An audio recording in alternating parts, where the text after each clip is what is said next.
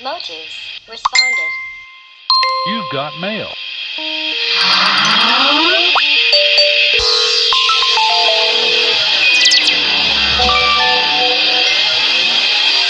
I got mail! Yay! I got mail! Yay! Hola, yo soy Christopher Cedillo de Colectivo Motus y esto es Motus Responde. Recientemente publicamos un episodio sobre agujeros negros. Al escucharlo, un torrente de ideas surgió en mi cabeza y quiero aprovechar el espacio para traer uno o dos conceptos a la discusión. En abril del 2019 se publicó la primera fotografía de un agujero negro.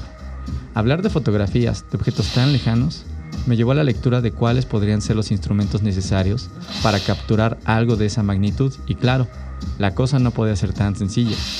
Resulta que el proyecto por el cual conocimos dicha fotografía requería de una red de radiotelescopios en diferentes partes de la Tierra, que en suma dieron la potencia necesaria para adquirir las señales del espacio.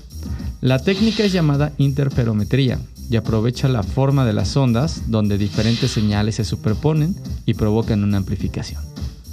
La imagen generada del agujero negro es un gran logro científico, pero quizá también en comunicación pública de la ciencia, porque quizá podría motivar a estudiar ciencias al futuro Einstein. Además, esta fotografía nos muestra que lo que muchos científicos han expresado matemáticamente son una realidad tan concreta como las tizas de GIS que han plasmado ideas sobre un pizarrón verde. Nos gustaría saber qué piensas.